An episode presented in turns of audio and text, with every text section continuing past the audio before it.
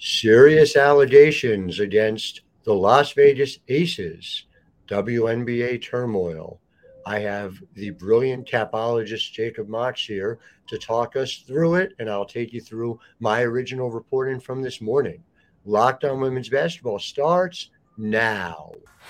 Ogunbowale for the win. Good! You are Locked On Women's Basketball your daily podcast on women's basketball.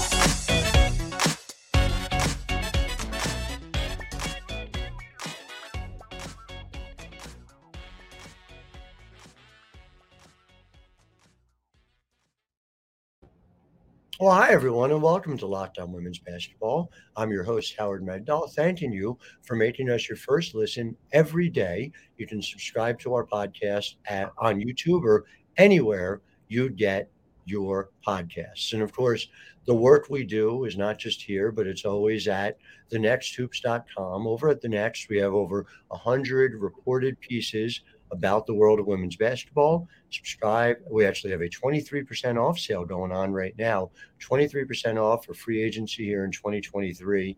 Support the work. It's really important. It's what we do every day. And certainly something that we did this morning. We woke up women's basketball world with uh, a bit of a bombshell, which is that I reported, uh, citing nine lead sources, that the Las Vegas Aces are under investigation by the WNBA for circumventing the salary cap. And uh, I got into it. Obviously, go over to the nexthoops.com to check it out as well. But we're going to get into it. And so I thought through, all right, how do I share this with all of you in a way that's most effective? And the place I wanted to go is to my friend Jacob Mox. Jacob is doing incredible work for us, where he is. We were talking about it off the air. Audience editor, but also potentially we're going to call him audience editor capologist. He wrote these really important stories that you should check out at her hoop stats. They're CBA explainers uh, on different aspects of what's a really important document. Uh, Jacob, thank you for taking the time to chat with us. And and and I guess the place I want to start is just uh, your first reaction this morning to what you were seeing out of the report. How surprising was it when you first saw? Yeah, I mean, it was kind of hinted at that maybe this was going on in Ham in Dearica Hamby's Instagram post. Um, as she was being traded to uh, traded out of Las Vegas. There were mentions of promises made to her in order to sign her her extension at the time. Um, and it was clear that like so it was reported that when she signed, she got a time off bonus that's fully above board. But there were questions of if there was anything under the table.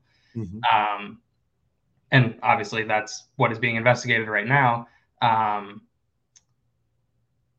but well, oh, and just to interrupt you, you know, just to yeah. let you guys know, the listeners, in segment one, Jacob's going to talk to me about some of the reporting stuff. And then in segment two, we're going to get into some of the specifics on the CBA side of what options the league even has to be able to do this. But Jacob, I'm sorry, go ahead and finish that point. yeah, yeah. We'll, so I'll I'll, I'll yeah. hold off on any of the nitty gritty stuff, but for now, like mm-hmm.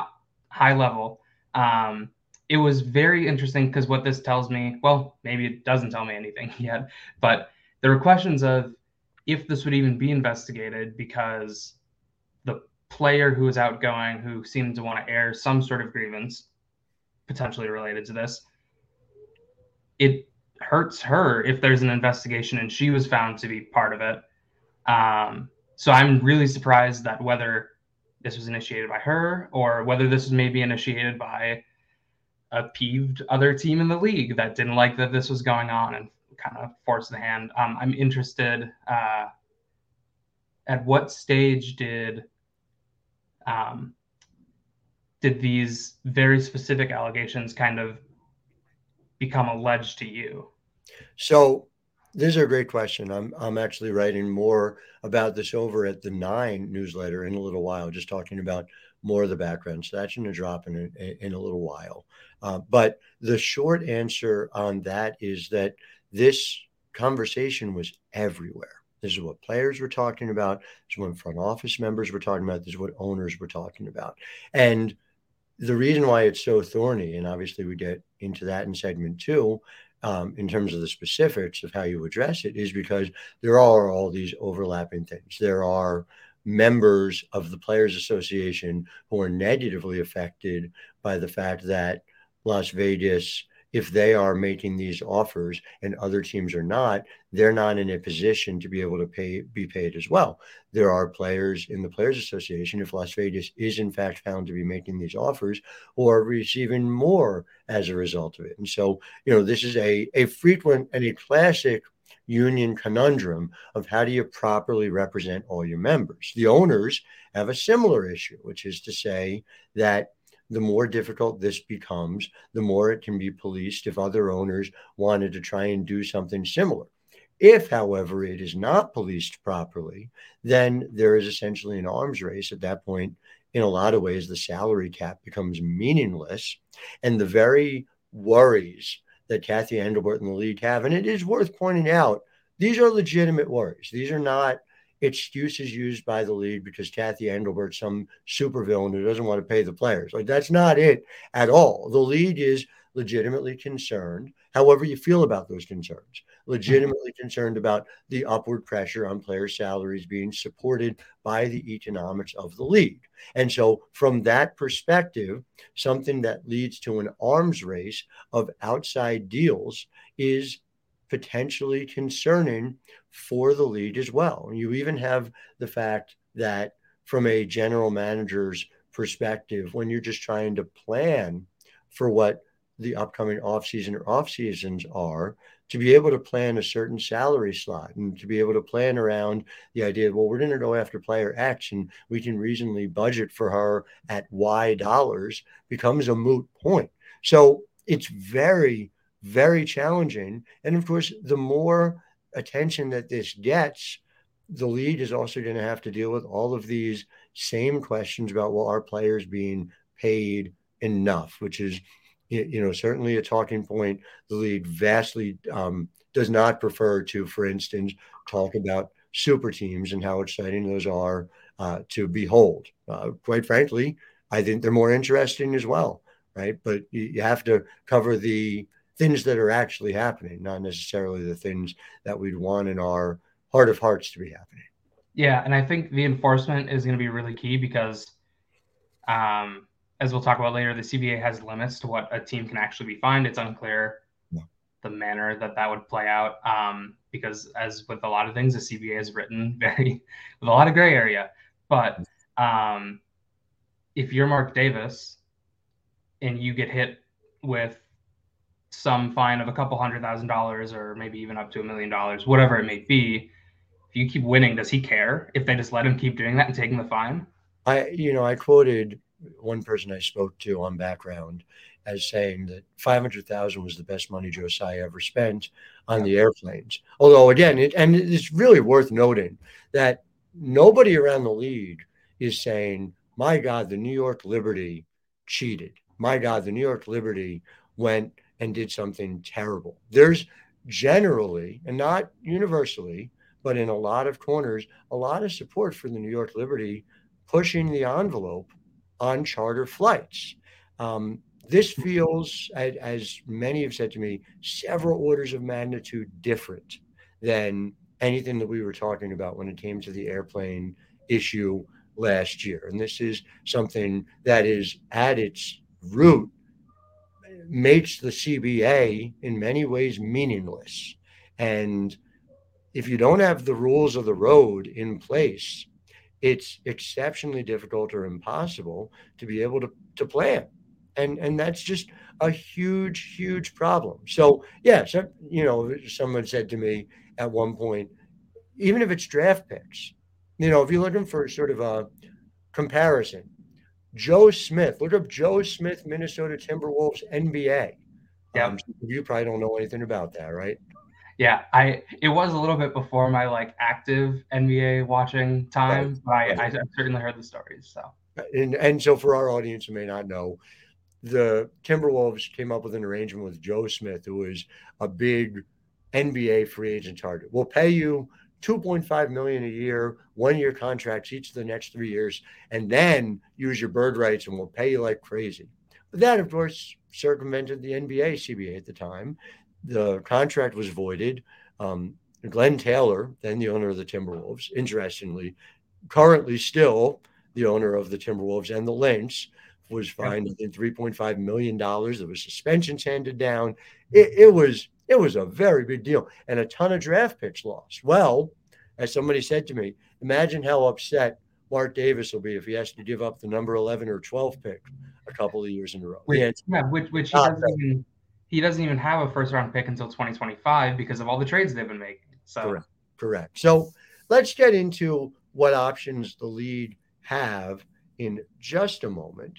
Uh, first, though, going to make sure we tell you about FanDuel. FanDuel, of course, the new sports betting partner at Locked On and the number one sports book in America. If you're new to FanDuel, that's even better. They have so many great features to make betting on sports fun and easy. Download FanDuel now so you can bet on Super Bowl 57 with a no sweat first bet. You'll get up to $3,000 back in bonus bets if your first bet doesn't win. FanDuel lets you bet on everything from the money line to point spreads to who will score a touchdown. The FanDuel Sportsbook app is safe, secure, and super easy to use. Best of all, you can get paid your winnings instantly. So join FanDuel today at fanduel.com slash locked on to claim your no sweat first bet on Super Bowl 57. That's fanduel.com slash locked on. Make every moment more with FanDuel, official sportsbook partner of the NFL. So, Jacob, as sort of a means of framing the discussion, what are the specifically spelled out penalties for running afoul of the CBA? Yeah, so it kind of branches into two paths. There is pure, like, for the purpose of circumventing the cap and nothing more, involving third parties, sponsors, anyone other than your own team to funnel money um, to the player. And that can come with, I believe, up to a $300,000 fine. Um, let me, yeah, let me just confirm. It's a, yeah, up to a $300,000 fine for the first, for the first offense up to $500,000 for the second and further offenses. It's unclear, like I said before, if that would be applied per player or if it's a single investigation, single offense sort of understanding. I'm not entirely sure. Um, there's also forfeiture of first round draft picks. Um, it does say only one, but again, that's going to be probably per offense, sure. um, so however they define that. And then what gets interesting is that there's this other section that is not necessarily like the shifting of money, but more the making agreements to shift money mm-hmm. at like the promise of something that isn't just direct compensation, um, which could well, potentially be applied here. I want to read the plain text of it because it's really interesting. I put this in the story, but I'm just going to read it out. Again, we at Locked On Women's Basketball, we know how to bring the clicks, and that's by reading verbatim from legal documents, right? I mean, yeah. just, let's just basic SEO. Article 25 of the CBA, Section 1B.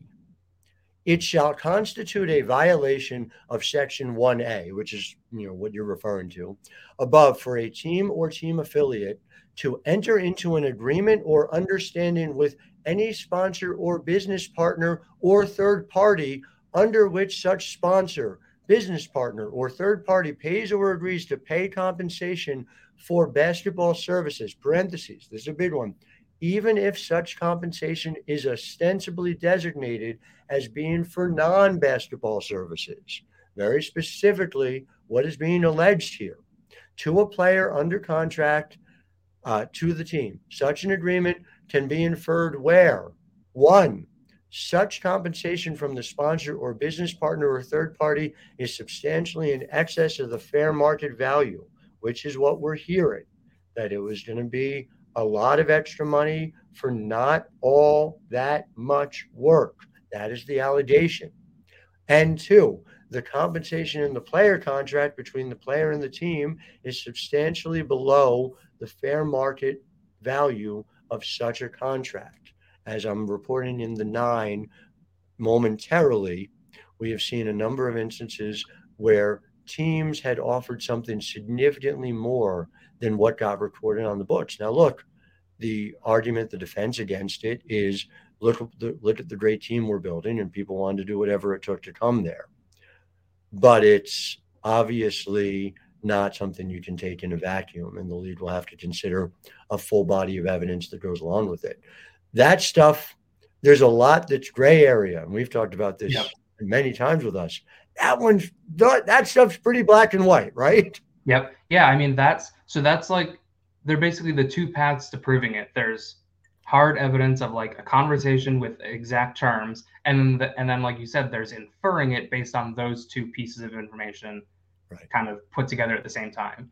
Um, yeah, the like the the only gray area is the kind of balance of fair market versus like a winning discount, and like that's probably going to be the only thing the Aces have to argue in this case because clearly, based on your reporting, the amount of the like third party compensation was like without a doubt going to be beyond what would be fair market for like whatever they're doing on paper to earn that compensation. So that that is certainly the allegation. That is certainly what what has been said throughout the league to be you know right. to be clear about it. So let me ask you this, and sort of kind of want to bring it around on these two questions. Okay, number one, is there a punishment that you can see available to the league in the CBA that doesn't simultaneously do real damage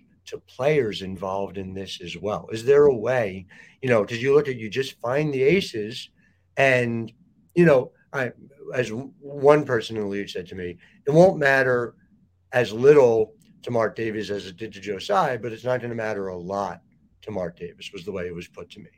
And so, you know, so there's fines. There's we just talked about the draft picks, which mm-hmm know, 11 or 12, the voiding of contracts, that's a serious business. And suddenly players would hit the market once again in a scenario where there's not a lot of cap room around the league anymore. Right. Yeah. And it, yeah, they, the players that if they had their contracts voided, um, it's also stipulation that they can't then immediately re-sign with the same team. Correct. They would have to basically pit stop with another team to be able to go back to the Aces at any point. And at that point, you know, blaming and like accepting these alleged comments like forms of compensation is a different discussion. Yeah. But would they even want to go back to the Aces with how this has fallen out? Um, mm-hmm. So that in a league that is small in terms of the volume of players, it maybe cuts like one out of every like 30 players or one yeah one out of every like 30 players in the league doesn't even want to go back to the aces. Aces are scrambling to fill their roster then this season um, or whichever season any punishment would happen i suppose it could take a while um, of course so two years from joe smith uh, from the things happening with joe smith to the punishments being laid out for what it's yeah. worth. there's not I, a lot I, of here but to the extent that joe smith is the precedent that one took a long time yeah, and I would assume that they wouldn't impose any sort of punishment in mid-season. That would be a nightmare. You'd have to like have a team that's just entirely essentially replacement or like hardship players. Um, but I'm just saying, like, there's a cost yeah. to a player going back on the market. Not that I think this will happen, but if they determined this was an issue and imposed that tomorrow, the difference right. between being on the market on January 21st when these conversations could first begin with other teams and February 9th when so much of the cap room has been spent is enormous. That's an enormous cost to the player, arguably as much as it is to the team. And and for the league to be able to impose this, it, in a lot of ways, it really needs the PA on board for it. It's hard to imagine the PA going along with that. Yeah, and it would kind of the the magnitude of any decision would depend on how how far back they can kind of retroactively prove this is happening. Whereas, like, I would assume that it's going to be easier to get details on anything that maybe happened this year as opposed to any of like the wave of players who were signing extensions in prior seasons. Um, and and the discussions between a free agent and a prospective team are probably going to differ in terms of what details are available from a player who is already under contract and is just being extended. Um, yeah, it'll be interesting to see which players this reaches, if anything, yeah. found to be, which it, it seems likely at this point, but you never know. It will be fascinating to see. I agree with you. Here's my last question about it. How close are we to a point that the strict limits on the CBA salary cap are more hurtful to the league's bottom line than limiting that spending itself? And are we past that point in your view? Yeah, I mean, I've I've been a proponent of a MLB style uh, arrangement where it's a there's a luxury tax, but there's no hard cap. Um, especially the way in the latest CBA, the top salaries increased at a rate faster than the overall cap space. And, and by the way, comes into this situation that way. Let's spell that out very briefly. The max went immediately from 119 to 215, give or take a few yep. hundred, and the um, the salary cap only went up 30 percent. So right. a big gap. Um, you know, and our, our Isabel Rodriguez did an amazing story on the impact it's had on the middle class of WNBA vets. But yeah, a huge difference. So, and again, just a little bit of further context. Jacob is saying this as a Minnesota Twins fan. So I think that's worth noting that even a Twins fan is coming around to this idea as it relates to the WNBA. But please go on. Yeah, I think, I mean, especially in this age where we have Mark Davis and Joe Tsai, like chomping at the bit to spend more money on their players. Yeah. Um, honestly, it wouldn't be a bad idea to implement some sort of luxury tax system where for every dollar above some luxury limit, the league is then taking in 50, 80, 90% of whatever's being spent.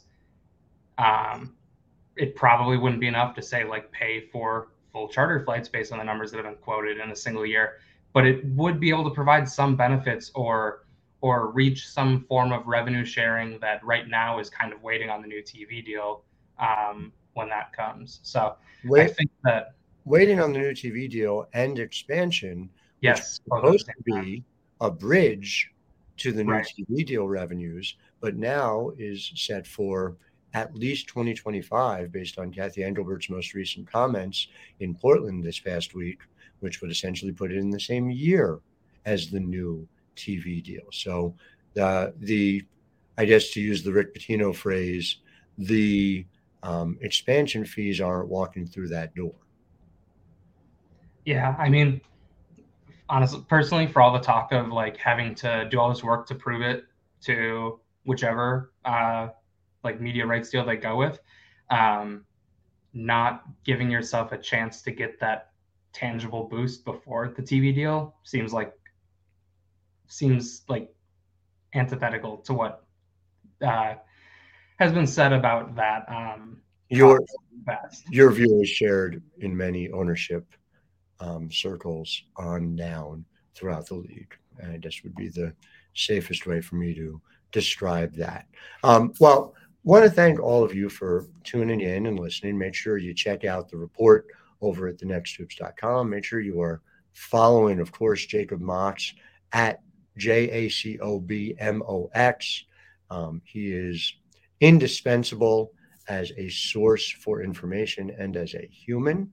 Um, I would say as well. Make sure you check out the nine newsletter later today, theixsports.com. Make sure you are subscribing to this podcast where we'll have lots more about this. I also want to thank you now that you've made us your first listen today. You should make your second listen game to game NBA. And it's interesting, Jacob. I found out um, there's a new owner of the Phoenix Liberty, um, excuse me, of the Phoenix Mercury, um, who uh, Mat uh, Ishbia. Am I pronouncing that right? I think so. It's either Ishiva or Ishbia. Ishbia. Okay. Well, either way, um, you know, he, he bought the Mercury. There's been a lot of fanfare around this, but and it's just it's underreported, and maybe maybe it's just because it happened in the shadows a bit. But that he also bought the Suns. The Suns are in uh, a league called the NBA, and we actually have. I mean, it's amazing. Locked On just does everything, right? They have game to game NBA, every moment, every top performance, every result. Locked On game to game covers every game from across the and I want to get this right, NBA with local analysis that only Locked On can deliver. So follow game to game on Locked On NBA, available on the Audacy app, YouTube, wherever you get podcasts. And it's just my hope um, that, you know, Mat's holding a press conference today. I hope somebody squeezes in a Suns question. It's all going to be, you know, all going to be Mercury, all Mercury. But I just really, you know, because that league deserves its shine too, right? Like it's about time that men get an opportunity in the spotlight as well. Wouldn't you agree? Absolutely. Yeah. Here's hoping. Well, thank you all, listeners. Jacob, thank you for your time. We will be back with you tomorrow. We had a wonderful conversation with Brooke Wyckoff over at Florida State, talking all about Ta'Niya Latson and company. So I can't wait to share that with you. Until then, I'm Howard Megdal, wishing you a wonderful Wednesday. Ogunbowale for the win. You are Locked On Women's Basketball. Your daily podcast on women's basketball.